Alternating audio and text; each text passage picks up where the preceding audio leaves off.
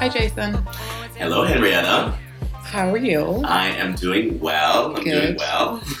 Welcome to the conversation with Jason Campbell and Henrietta Galina. Hey again. Hello.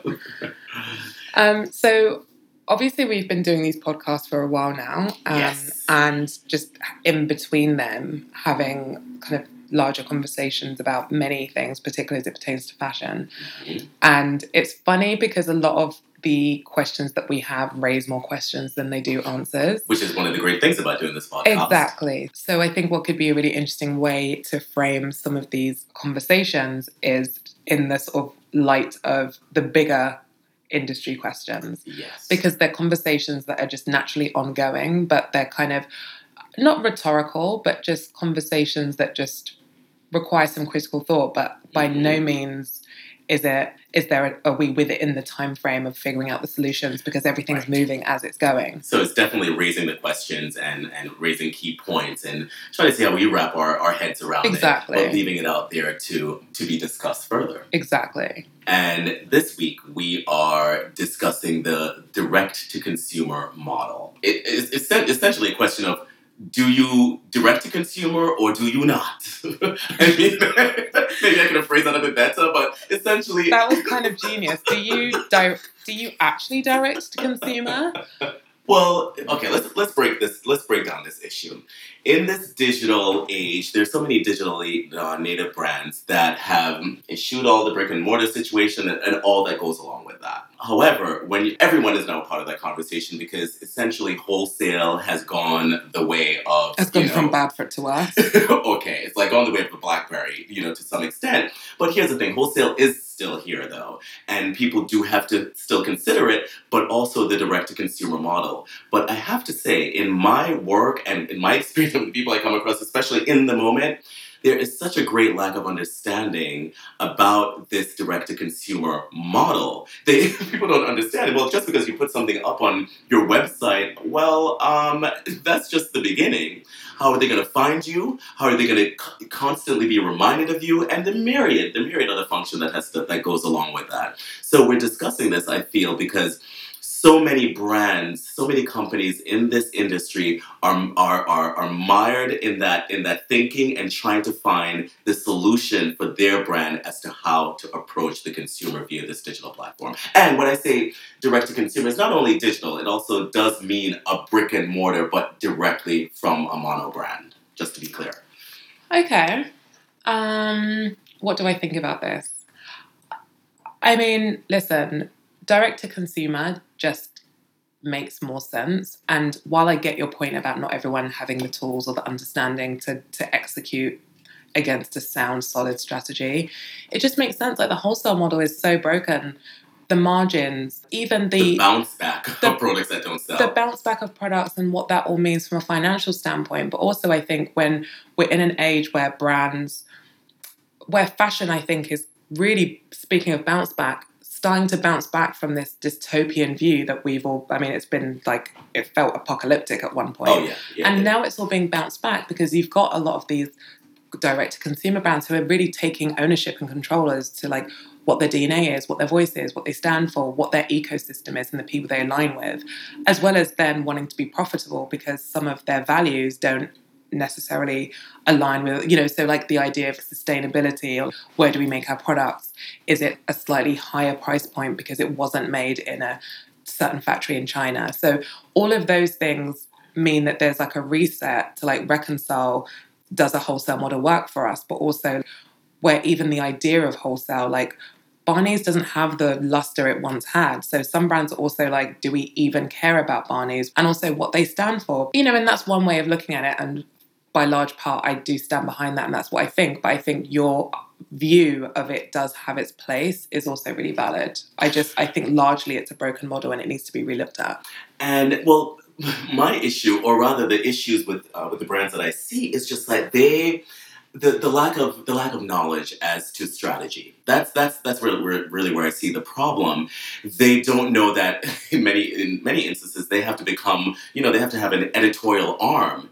You just don't have an editorial arm without having editorial experience. What are you communicating? What's your message?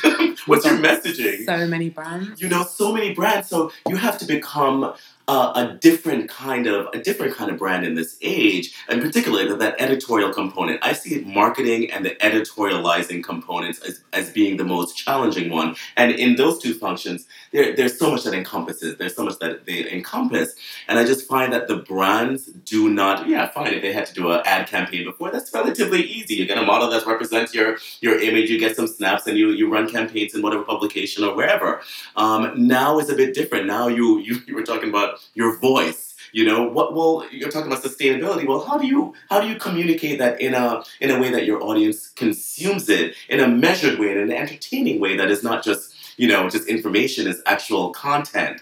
And so I find in that space that the, I mean, it's almost as though someone has to teach a class. Here's the thing, Henrietta. You know, we have all these new business models, we have new business models, let's say, and everyone is supposed to sort of ramp up the knowledge and be like, okay, we're doing direct to consumer now. It, it doesn't, it's not as simple. And as a consultant, I find when you go to these brands, you're like, um, the stunning lack of knowledge oh is God. shocking. And that is where it hurts the most as a consultant or an external partner because, or even as an internal partner, like how that's that's also really painful. But just this idea that someone is going to be bold and say direct to consumer, we're going to make this work, and then not set you up for success by providing you with not even the tools but the basic understanding. And I think that it's harder for some brands and not others largely with the big box brands or a lot of the legacy brands because ultimately you know, like I said, brands have a different role in our lives now. It, it isn't enough to just exist. Okay. There's a level of transparency in this age of social media and like, where are my things coming from? Redefining luxury, making sure that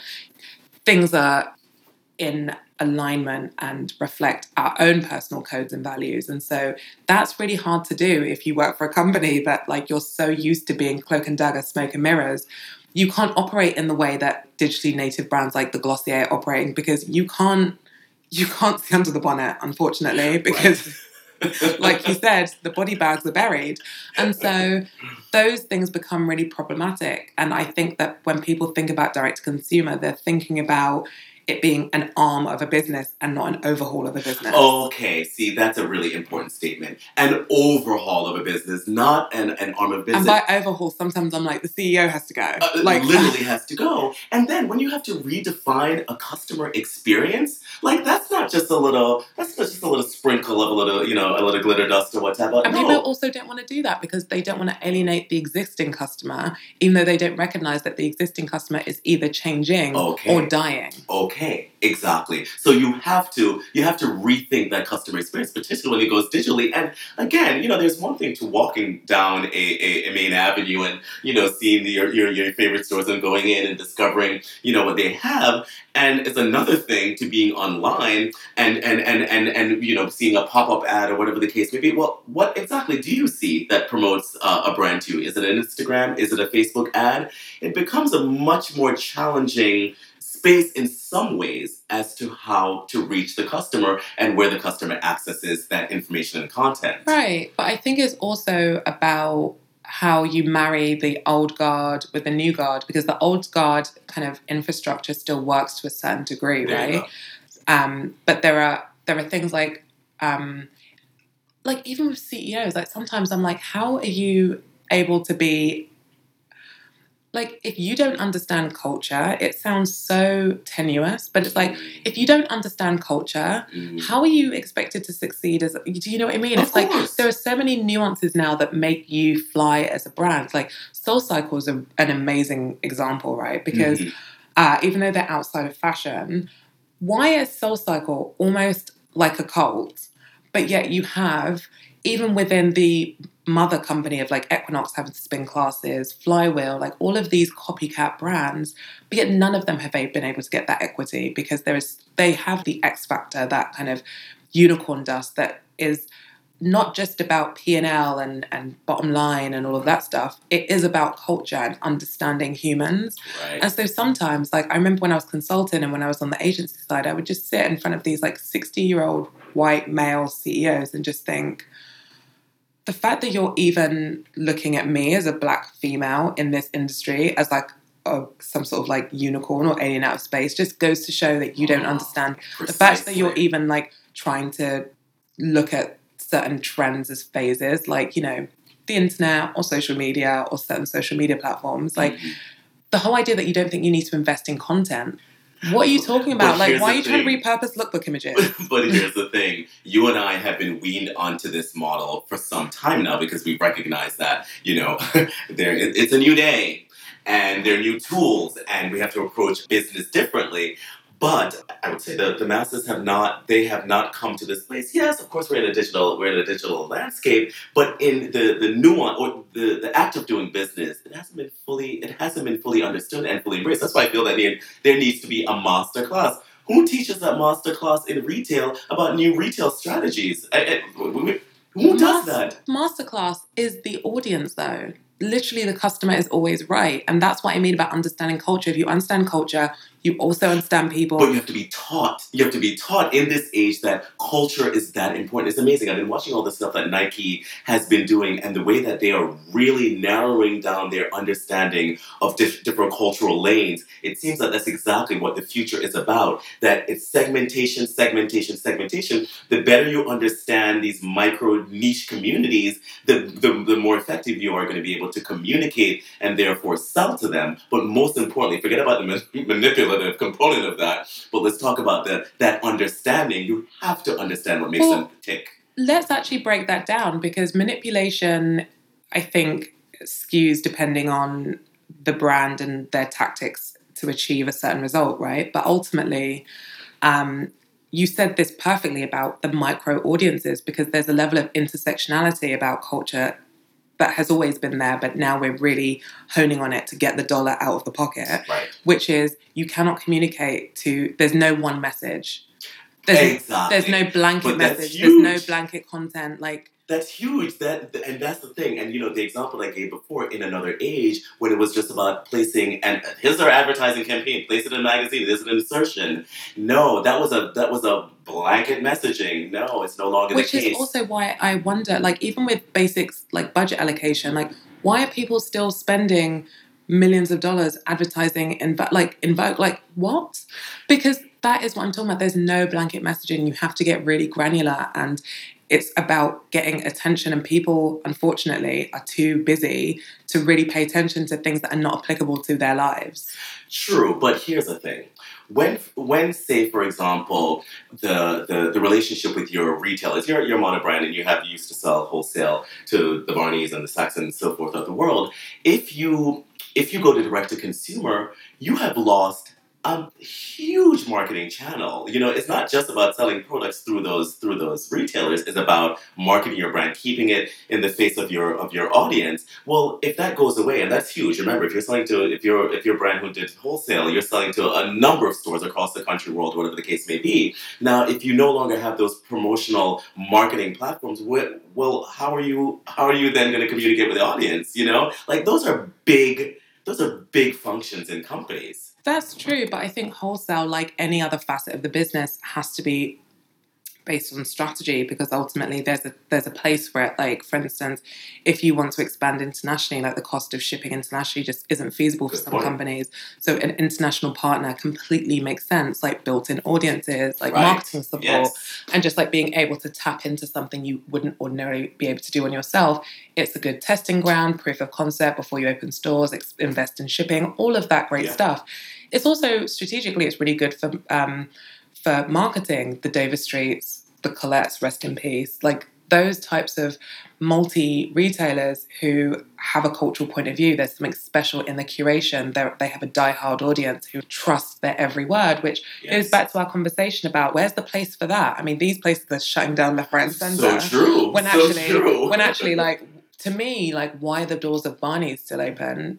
Why did Colette close? It's almost that whole thing of I would almost think that specialty stores should be, and maybe they are having a renaissance, and I'm just not familiar with like all the new ones that are popping up. But ultimately, they have a point of view like that we really want to see. They It's so specific. But in this age, if you are, say, the curator for a specialty store, you know, this is your labor of love, and you're like, I love all these brands, and I'm going to bring them under one roof, and I'm going to, you know, I'm going to cultivate my audience and all this kind of thing. Yes, this has been a model we have lived by for some time. In this age, though, things are so splintered, and so, you know, people, the, the lack of loyalty, of customer loyalty, is uh, that you have to be a very rich person who is doing this out of a labor of love and you're able to sustain this over a period of time. And I look for that person to do that, um, but I don't think you can do that with a typical business model anymore Hmm. where your ROI are really being considered.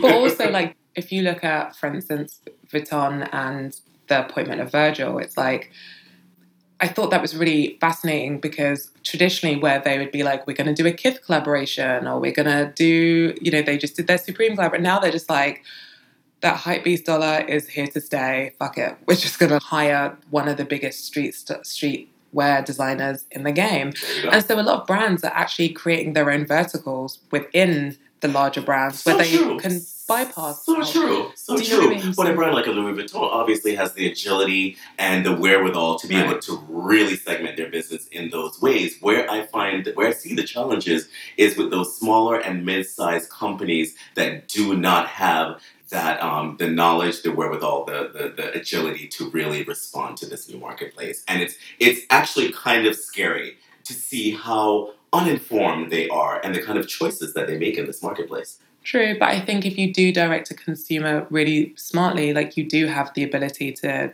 you know, dissect and add and categorize your brand in any way possible. I mean, look at the Fashion Novas and the Glossier. Like these brands are killing it and they haven't been around for that long. So it's, you know, there's obviously a right way of doing it and there's a wrong way of doing it. And I, what I find really interesting is the brands that are not doing it right, what they're doing. Yeah, but you know, I, You I, talk about this school, but the school is everywhere. The school is in the the learnings as to like who's doing well. The learnings are in what audiences are gravitating towards. Like but I don't know if anyone with an Instagram, I think is is attuned to what I don't happening. think you're giving enough of a nod to how different these times are. To how different, you know, if you're a 40 something, a 50 something year old person, thank God I'm digitally skilled. But if I, I, know a lot of my peers who are feeling incredibly insecure, are feeling so vulnerable, they do not. I, I think for us to assume or take for granted that you know the, the learning curve is that is that quick and that easy, it, it really really isn't. There's a there's a real barrier. It may be you know mental or otherwise, but there's a real barrier to entry for some of these people as to have that confidence in that marketplace to make decision from a digital perspective. Which goes back to the um, what are the attributes of a CEO? Because we talk about brands that are digitally native and having a millennial CEO and like how those things work really Mm. well. But for instance, I remember months ago we were talking about Pat McGrath and like how that was able to work. Like I don't think it's necessarily an age thing. It's about embracing something and having the ability to change. And I think Right, but that that's an age thing. I, I, I, will, I will speak as a 47, 46 year old man, and I will tell you that is an age thing. Your ability to change is certainly impacted by the times that you've grown up in. And we're living in a time right now that, you know, our culture is almost split down the line. Half of it is, you know, came after this, this technological advancement, and then uh, the, the, the, the other half sort of was brought up in it natively. That's a very, very, very different approach. And someone like myself who kind of straddles the line, it's a very, it's very different and it's not that easy and I, I, I have to tell you i have empathy for my you know for my middle-aged brothers and sisters because some of them are feeling and not to say they're not the, ta- the talented but they may not be able to um, transcribe that talent to a digital place and that's an issue Hmm, I tend to think of it. I tend, it's not that I disagree. I just I think there are just so many great examples of women and men who are over 40 and 50 and 60 who are able to navigate this seamlessly There are always old guard to new guard. If you look at a lot of the VCs that are investing in companies, like look at Nat, Natalie Massenet and like all of these people that are understanding what's happening and actually well natalie Massenet is another fair example by the way because natalie actually has been you know pioneering in the but like, digital look space at for look at the heads of all of the massive fashion conglomerates. I swear they're like older than dishwater. You know, I just think that we can't just take the easy way out and say, well, you're aged out of this idea of how to be successful in direct to consumer. Well, I, no, I agree with you. If I if I were to accept that, I wouldn't be speaking on this podcast right now. no, I know, but to the point of Natalie Massenet and um, Pat McGrath and yourself, like it, I just don't think they're anomalies. I think that it's. Just, I think there may be more of an anomaly than Really? you think. Yeah, Mm. I think no, no, no. Generally, generationally speaking, yeah, there there are issues. There are issues. I don't know if it's getting enough. Um, is not airing, but oh yeah, for sure. There, my peers, I assure you, are feeling highly, highly vulnerable in this marketplace. Well, I mean, my closing thoughts about direct to consumer is that, like it or not, that is, it makes business sense, it makes branding and marketing sense, and it really makes sense for the consumer. And I think ultimately it's about getting that mix right and that ratio right of like, if the majority of your business can be direct to consumer and you're able to cherry pick wholesale or like retail or like whatever the mix is. It just makes business sense, and ultimately, everyone's in it to make money. So people need to figure it out. For sure. Well, I, I, I agree with you. I think if you're able to really find that matrix that works for your brand, all the better. But I, I have to say, coming to the understanding of that matrix is it, it requires more hurdles than um, than meets the eye. And in, and in fairness, it is really nuanced and it's so subjective to each business, which I think is part of the hurdle. Whereas before, it used to be like a kind of formula that used to work really well, and now it's you know what works for one brand doesn't work for another. And I think that's exactly why I think the leadership team, the executive teams, the boards, and the the people in the company um, really needs to be well versed, and like that's where question um, the you know to you know link it to previous topics we've talked about that's why diversity is good for business that's why inclusivity is good for business like that's why transparency is good for business because it's all of these things that make your strategies bespoke to your business and like what you're trying to achieve There you go. Fully agree. And on that note, bye thank you for joining us. bye